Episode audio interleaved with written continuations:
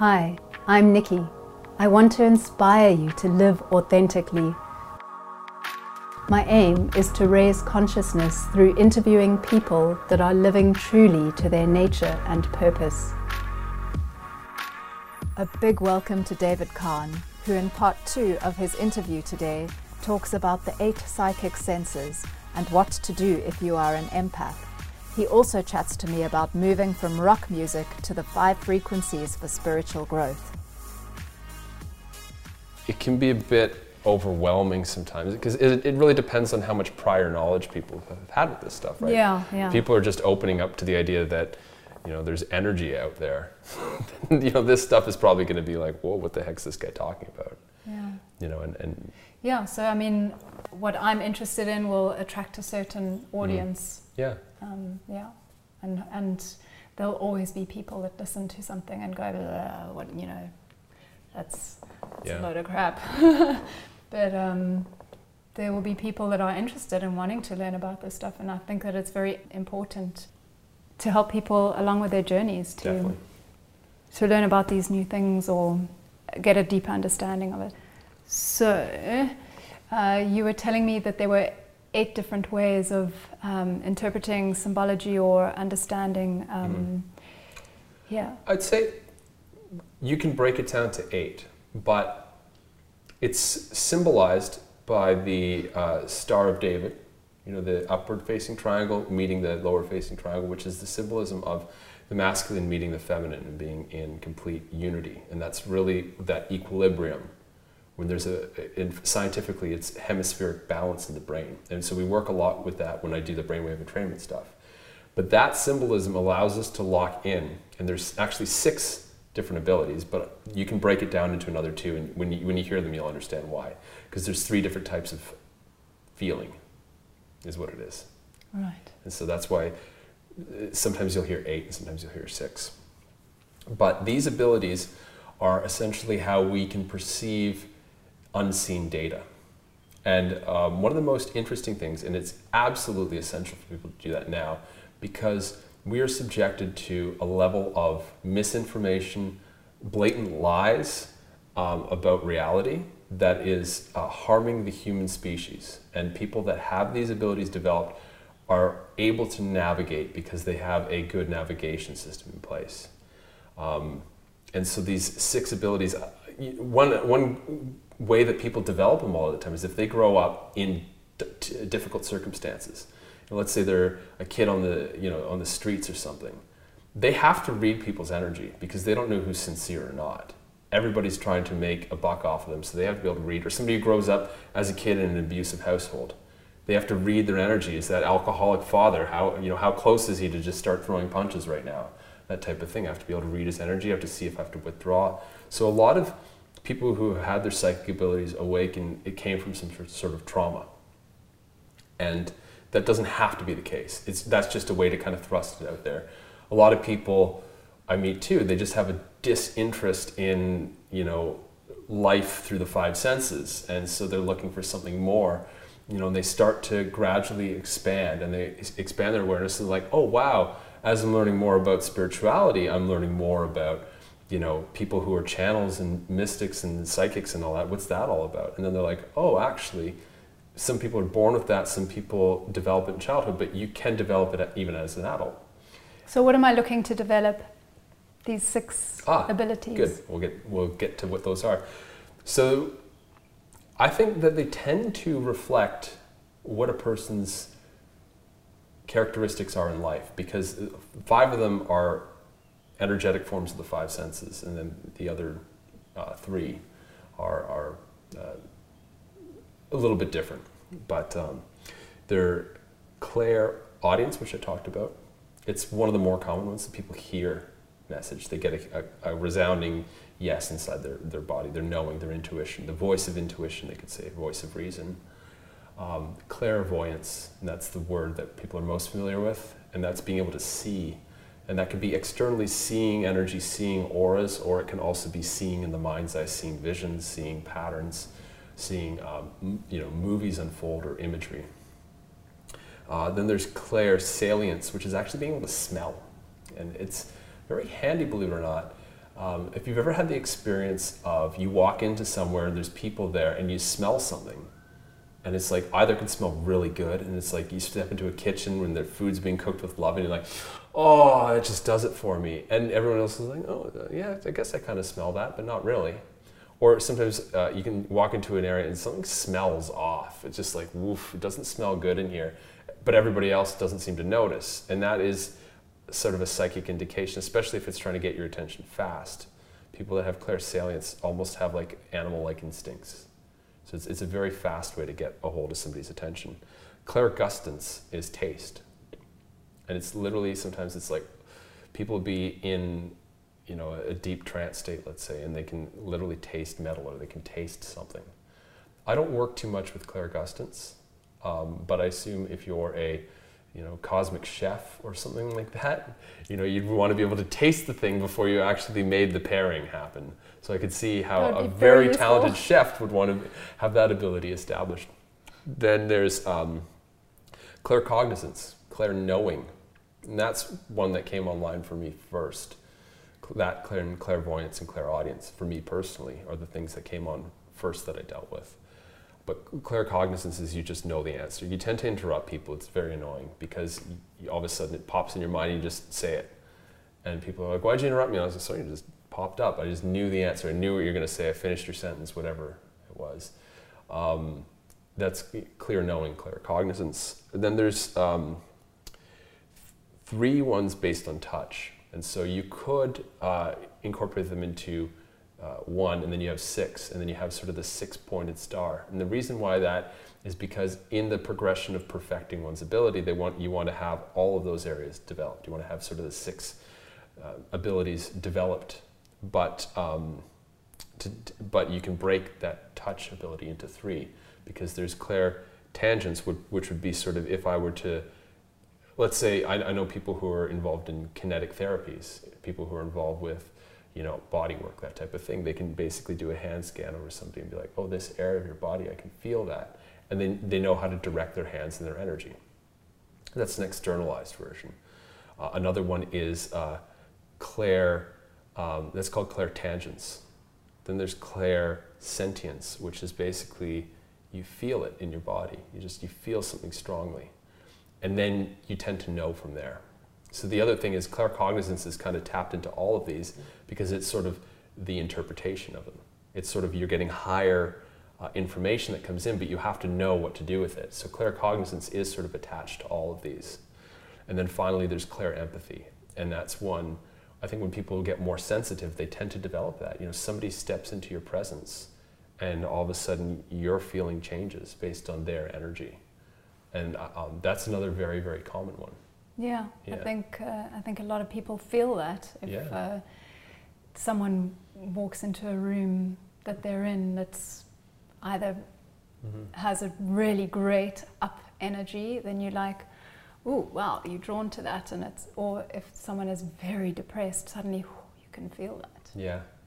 Yeah. Well, that's the thing too. Is with empathy you know, you're looking at body language cues a lot of the time, or what somebody's saying. You know, to empathize with somebody is like, hey, I want to talk to you about this, and it's like, okay, I'm going to switch into empathy.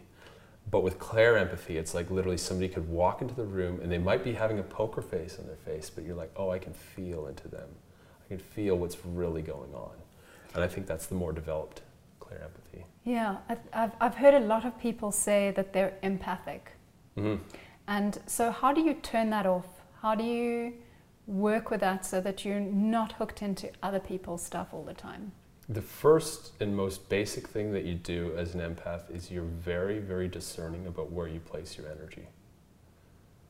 Um, you obviously, the one thing empaths end up doing, and it's to their own self sabotage and detriment, is they go out and they try to martyr themselves to fix the world. So they go and they throw themselves into very dark areas that need healing and they, they end up flattened.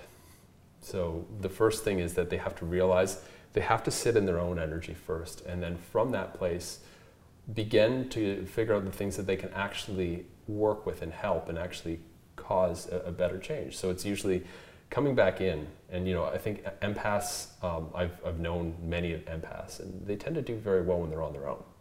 in their own space. And if their space is set up nicely and they're very discerning about who they um, put their energy in touch with, because there's a, a pattern with a lot of empaths that they end up with sort of a broken narcissistic type person.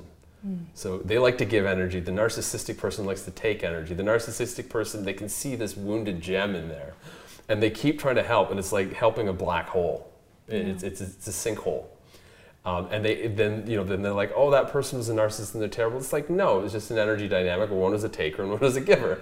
And then they find another similar relationship and they have another similar horrible relationship, and then just string after string after string of, of partners. And it's like, wow, you seem to date the worst of the the bunch out there. So right, so what you do could actually help that person. Well, what I do is I wouldn't go in there and I wouldn't generally be like, well, I'm going to go to the Akashic records and I'm going to bring. No, I'd be like, look Stop doing that. See the pattern for what it is. I would, however, um, go into the Akashic records because what happens, especially with lovers, this is an interesting thing I see a lot. When people say "I love you," and they really mean it, like they're just they they're they, they're not themselves. They have that hit of um, you know endorphins running, and they fall in love, and they, they basically form a very strong connection, energetic, chemical, biological connection with somebody and it's good, and they're both high, they start to form energetic tethers. And that what ends up happening is that as the relationship goes on, and it, if it tends to dwindle, those tethers are still there. So they're energetically connected to the other person, but they're not getting that energy through a loving connection anymore. They're getting it through, you know, picking each other apart. Right. You know, and the term emotional bank account has come up where, you know, it's like, you know, you have to invest in, in the relationship. You have to invest in that. And if that stays healthy, then you maintain a healthy connection with the person. But if it gets unhealthy, you still have that connection going on, but it's now in a very negative, unhealthy way. So even if you break up with the person, you're still energetically tied. A lot of people have you know thoughts about their ex and, and you know then they're calling and they're talking and it's disastrous communication it's, it never works out and then the, you know they'll come to me and i'll sit down and i'll be like well there's tethers you know are you ready to let them go and usually i make people work for it mm. because I don't want to just be um, somebody who says, okay, well, it's done, I've healed you, go off, and I'll see you in a week. when you know you go and do that, I, I, try to make them aware why are you doing that? What's causing that? Because I actually want to see some growth of awareness in them. And so I can make the energetic shift, and that, but they have to have the um, impetus to want to actually change it because uh, you know it's it's of no real benefit in my opinion to you know always make the correction and then have the person repeat the same mistakes. Right. Yeah. Yeah. And so a lot of the time with people that are empathic, you know, it, it's really a, a, lot about boundaries. And, and it's a lot about teaching them too energetically. You don't lean outward when you're in public and that type of thing. It's, it's sort of you keep that energy a little bit closer. You know, you realize that, you know, you, you have to assess a person before you really start to give them your trust. Yeah. So it's yeah. about breaking those energetic patterns as yeah. well as the actual initial healing of the wound. Yeah. A lot of the time with empaths, especially the empaths that are just naturally these bright, sparkly people, is that they're going to have an effect on people. And so people are going to get a hit out of them. So people that are maybe more miserable, most of the time they meet this person, they get a hit out of them, and then they're all of a sudden lit up and they're seeing the best in that person initially. So they're like, oh, I can trust this person. And then they're around them for a little while, and then of course the, the shadow side comes out. And so the thing is, is that empaths need to learn to be discerning. Empath- empathy is a very feminine trait, it's a very receptive trait. Mm-hmm. The masculine is more compartmentalized and discerning. So for somebody to balance both forces in themselves, balance that within themselves, again, going back to the six pointed uh, star, is, is that equilibrium of okay well you know i'm going to be empathic and receptive and, and, really feel into things but i'm going to be discerning where my energy goes. And it's learning that skill because it's too easy for people who are more receptive to just you know put themselves out there have no boundaries and kind of get flattened by the world. And then they sort of end up um, growing resent, resentful over time. Likewise the opposite end of the spectrum is to see the world too compartmentalized, too logical, too linear, and never allowing any magic to happen, being far too um, calculated with every move. How would you work with someone like that? Uh, non-linearly, uh, non-linearly, um, meaning it's it's harder because they have to want to believe. They have to see the pain in their ways. And the ways that I tend to see that are people that have, you know, a lot of resource issues, money, that type of thing. They'll be like, yeah, you know, I'm just slaving away for money. And men, men generally fall into that category, that overly logical category. It's a harder one to work with mm. because even if they see something magical, they're going to be skeptical of it. That, that left brain really shuts it down quickly. The but then mind. I guess when they do have a shift, it's that much more powerful. Yeah. The, the problem that you run into is when they have a shift and they get a hit of that they tend to build a story around it fairly quickly. Because again, the logical mind snaps back into being control. So then, you know, a, a very crude example would be let's say they went to a particular um, yoga class and then they had an experience at that yoga class. And let's just say it was, um, I don't know, vinyasa flow or something. And then all of a sudden they proclaim, well, vinyasa flow is the only way, you know, to, to enlightenment because I had this experience and nothing else did it, nothing else will do it, so this is the way to go. And then they, they, they get very rigid in that. Or, um, you know, they, they, they can get hyper focused on that one thing and not see, again, from a broader perspective. Um, and this probably would be a very good segue into a lot of the brainwave entrainment stuff. You do, what's it, isochronic frequency right? That. Or is it not really sound frequency more? Put it this way everything I work with is frequency. Okay. Um, a lot of the psychic stuff is the frequencies we cannot see. Sound and light are going to be the frequencies that work best for people that are insensitive because they can't feel the other energies that exist in the other parts of the electromagnetic spectrum. So the electromagnetic spectrum is, you know, huge, and it goes from zero to all the way to the end. And scientists, you know, cosmic rays are the fastest frequency out there, and the slowest, of course, are some of the natural rhythms, earthquakes, that type of thing. But anyway, sound is, you know, a very minute portion of that down here. Light is a very minute portion here. And that's all we can perceive. So very small slivers of the realm of frequency. And so the, a lot of the Akashic work, tarot, um, astrology works within these other facets, these other things we can't see nor um, hear. But the work that I'm doing now, and it's not just sound, by the way, I'm actually studying a lot of animation, I'm studying a lot of the corresponding uh, color frequencies for sound. So it's something called cymatics, where you're actually able to make a visual representation of the sound frequencies. And the reason for that is because transformation can also take place through the five senses, through seeing and hearing.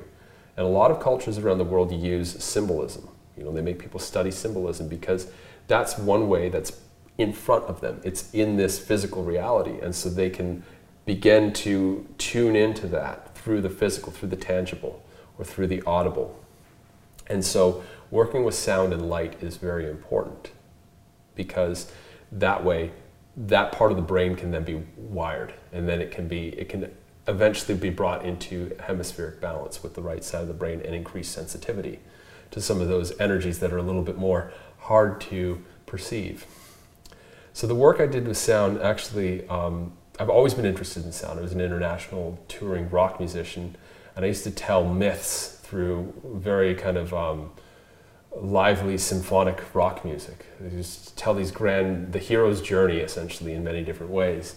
But it was, it was difficult because I wanted to do it more consciously and, and the, the sphere of working in that genre of music isn't suited for consciousness. It's suited for, you know, loud music and partying, partying, bar gigs, that type of thing. So I, I eventually said, I've had enough of this, but I want to dive deeper into the sound and really understand it. I've always had a, a side that could um, do acoustic music, and I used to just play acoustic music and really get in the zone with it, and it would have an effect on people. It was sort of like any uh, you know performer who really is in the zone. They're able to take the space that they're in and, and communicate that through the medium of the instrument. So the actual music's important. But when I begin to look at that more closely, I can see that the actual tuning of the music is even more important the actual frequencies of the music. And so I began to play with the tuning. And I, have actually developed a lot of um, formulas to kind of help me tune instruments differently very quickly, like on the fly. And so a lot of the instruments I use are, are synthesizers or, or pads that you can tune very easily. And then some of the stuff I use is stringed instruments, which you can also tune, and the voice, which is tunable just by how we um, alternate sort of, you know, our larynx and, you know, our, our chest voice and the amount of, of air we're using and that type of thing. So, you know, that is very easy to tune. A flute, not so much, you know, or something that is uh, fixed. It's a little bit more challenging. So I have to pick my instruments. But the things I can tune them to, I actually use astrology quite a bit. So I look at the orbits of various planets, and then I take those orbits and I multiply them. So I figure out, okay, what's if I multiply this, you know, by a power of two to 40 degrees, meaning that, you know, 40 times, 40 octaves higher of Neptune's orbit is audible, let's say. So you can hear that as a frequency. So it's the Neptune frequency. And then I can tune a whole song to that, and I know the energetic properties of Neptune, so I know what I'm actually imbuing. So there's the actual tuning of the thing, and then there's the conscious imbuement through the performance. So that's the music. The other component is what you uh, termed isochronic. Isochronic is a type of brainwave entrainment method and there's several. There's binaural beats, there's monaural beats, there's isochronic. And the way that this works is it creates a signal that the brain picks up on, and it takes the brain and guides it to particular frequency ranges on, on a schedule. And so what I do is I map these in advance based on the effect I'm trying to achieve, and then test them to, to see does it actually create the states that it, it is. What they found is that there's many, basically, the brain is like a vault of different states of perception. Um, so, you know, there's frequencies for past life regression, there's frequencies for uh, the release of human growth hormone, there's frequencies for astral travel, there's frequencies for relaxation, frequencies for creativity, frequencies for bone regeneration like it, the list goes on with this. And obviously, it's not like you, you listen to one and all of a sudden your you, your bones regenerate if you have a broken arm or something. It's just a frequency that's going to facilitate more of that. Uh, and I got very interested when I tried one of these sessions that somebody had mapped Zen Buddhist monks five months in retreat in meditation. And so they had taken their brainwaves, reversed engineered a frequency schedule for that, and then I tried it as a music session. And I had a complete experience of non duality in 40 minutes. Wow. Just, I didn't know where the, my body ended and where the room began, essentially. And so it's like, wow, it's like, uh, like Neo in the Matrix. I just downloaded the experience of these Zen monks in meditation. Now, there's great power with that and great danger. If you gave that to somebody who's never done anything before, you know, you could take them into a state that's very deep. And one thing I do see is I do see with people sometimes when I give them some of the little bit more deep ones, often they penetrate a layer where there's a lot of um, irritation, chronic thinking, trauma, that type of thing stored. So you have to go slowly. Because the people that are, well, this is tying this back in with the logical thing. So the brainwave schedule is a very powerful way, and using one of these different methods, binaural beats, what it does is it uh, sends a different signal to the right ear and left ear, and they're offset by a number of hertz. And so the brain recalculates um, the difference of the two. So if you have 204 and 200 hertz, you take 204 minus 200 and you get 4 hertz. And so you just play with the differences of those two waveforms um, to create a schedule. It's a bit techie. But what you, you do is you basically create something that sounds like a wobble and it entrains the brain. Um, sounds like a slow wave form to me. That's how you'd, you'd hear it. You'd right. hear whoa, whoa, whoa, whoa, whoa, whoa, whoa, whoa, whoa. It would slow down and speed up. Isochronic. And the, the thing about binaural is sometimes they work for certain frequencies, sometimes they don't. The other thing about them is you need headphones. You have to use headphones with them. Because uh, it's by too. Yeah, it's by, exactly. And mm. so if you just have it playing over a speaker, you won't actually hear it. Now, the way to get around that is called monaural. And monaural is where the two frequencies are collapsed. So you hear like a whoa, whoa, whoa, whoa. So it's already done for you before it comes out of the speaker. And the third type is on isochronic. And isochronic is very powerful. It mimics what the shaman's drums do. Like dun dun dun dun dun dun dun dun dun because it's a pulse. It's an on-off pulse. It's like a, it sounds like a like a Kalashnikov almost or something at a high frequency and a low frequency It's like a. Um, but what it does is, is that on off, it basically takes the brain, entrains it into whatever frequencies you want it to go.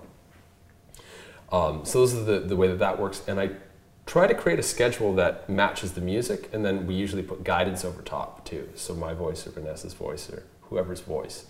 I work with hypnotherapists sometimes, so they, I design them for their hypnotherapy sessions, and then they speak over top. And basically, that's you know, it's, it's sort of like you know you're, you're creating one experience, and you can do that with certain music frequencies, and you can do that with certain brainwave and entrainment frequencies to match what the actual guidance is. So it's like three different layers or levels that work together to create a very powerful effect for people. And really, the way that I see it is that the brainwave entrainment, it's the brain, but it actually has a somatic experience in the body. It's very tangible. So it's actually working on the body level. It actually sends the messages through the neuropeptides in the body, through the whole nervous system to relax or to speed up or to do whatever you're trying to do. The music is an emotional experience, so it works on the emotions. The guidance is the mind. If you think about it, a creative visualization, your mind is working hard. So it actually incorporates all three layers of those lower densities, I'd say. The things that people can basically say, yeah, like anybody can go in and say, yeah, I heard this creative guidance. I experienced something listening to the music, and my there was a different sensation in my body. And so it can work well with people who, who are st- stuck in the left hemisphere of the brain. Now, I'm going to get to what challenges we encounter with this. Um, there's five main brainwave frequencies. And these five brainwave frequencies are the dominant frequency at which the brain operates. So there's what's known as uh, gamma, beta, alpha, theta, and delta. And these are well researched. Like this is very well researched. It's, it's a part of neuroscientific literature. Um, of course, a lot of neuroscientists are skeptical about this stuff working. They're like, well, there's not enough conclusive studies and all this. But when you start to experience this and you start to look at some of the more uh, alternative scientists who have done this, you see very clearly that you know you take that body of information and it really does work well. And the, you know what? Like, there's a lot of people that are using this in sports medicine, in all sorts of you know high level therapies out there. So it's it's becoming more and more of a, a phenomenon. Now, what I'm interested in using this for is to help people spiritually develop. And the left portion of the brain, like I said, there's five frequencies, is tends to be stuck in one frequency, and it's the dominant frequency that our culture as a whole gets stuck in we get stuck in do do do do do go go go go go do do do do do. I am a separate person driving a separate vehicle having a separate existence and it's about me and my life and my family and my achievements. And that they don't see the interconnectedness of things. The left brain it's a concentrated focused stressed out frequency. It's called beta. It's very very good for doing certain things. It has a frequency range of 14 to 27 hertz. So per second the, the brain is emitting a signal that oscillates between 14 and 27 hertz, somewhere in that range, depending on how fired up they are or how relaxed they are. But it's not a very relaxed state. I, I guess there's quite a lot of adrenaline going through that. Yeah. That body, st- if you if you're in that uh, waveform all the time. Well, the other thing too is that people say they're going to watch Netflix and relax, but their brain could still be hardwired into that frequency range. So they're just sitting there tense, not doing much. Right. Right, but they're concentrating on the movie or what it's playing. So they're, they're distracted from the other issues in their life. So they say it's relaxation. I would say what people call relaxation and what relaxation actually is are two very different things. Because for me, relaxation is actually a brainwave state that a lot of a different quality of thing happens. And that brainwave state is between 8 and 14 hertz. It's called alpha. It's flow state. It's like when the interview gets going and it's good and you feel a real reciprocity with the person you feel a real reciprocity with the environment um, and you know you, you, then you go and you take a nice walk on the beach and you see the sun and all of a sudden you get great ideas and insights about life there's dogs running around and they're running up and playing with you and You're just part of the whole scene. You're part of that flow. High performance athletes, when they're doing their thing, and they, they you know, runners look like gazelles, just gliding, you know, or figure skaters are just twirling off the ice and, and they're just moving in the most beautiful way. That's alpha. It's a very, very euphoric, relaxed state to be in. I would maybe call it being in your genius. Yeah, exactly. Uh, flow state is what they scientifically term it. Um, and you, we can achieve it when we're doing something that requires a sufficient level of skill. So we have to have a certain level of skill, and then there's a certain level of uh, relaxation about it.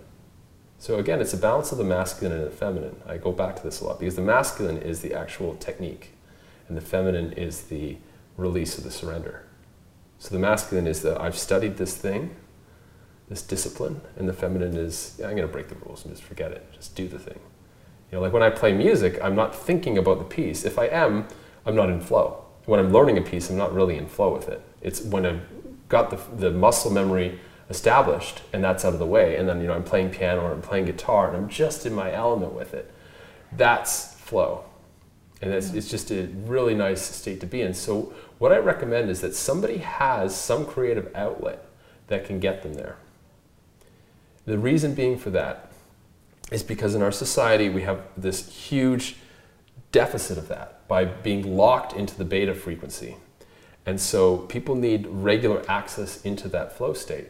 The reason being is because there's a crust almost between the two that forms of stress, anxiety, unresolved tension, traumas. And so what it does is it keeps us in that beta range. And so the more that we break that crust and break down that, um, the more that we can access into our innate nature, the more that our intuition begins to guide our life, the more that we begin to develop those skills. The skills, as time went earlier, psychic skills happen in the next layer down. You can find out more on David Kahn at thebladeandchalice.com and The Blade and Chalice on Instagram. I hope you enjoyed the Nixie Pod podcast. Please do subscribe.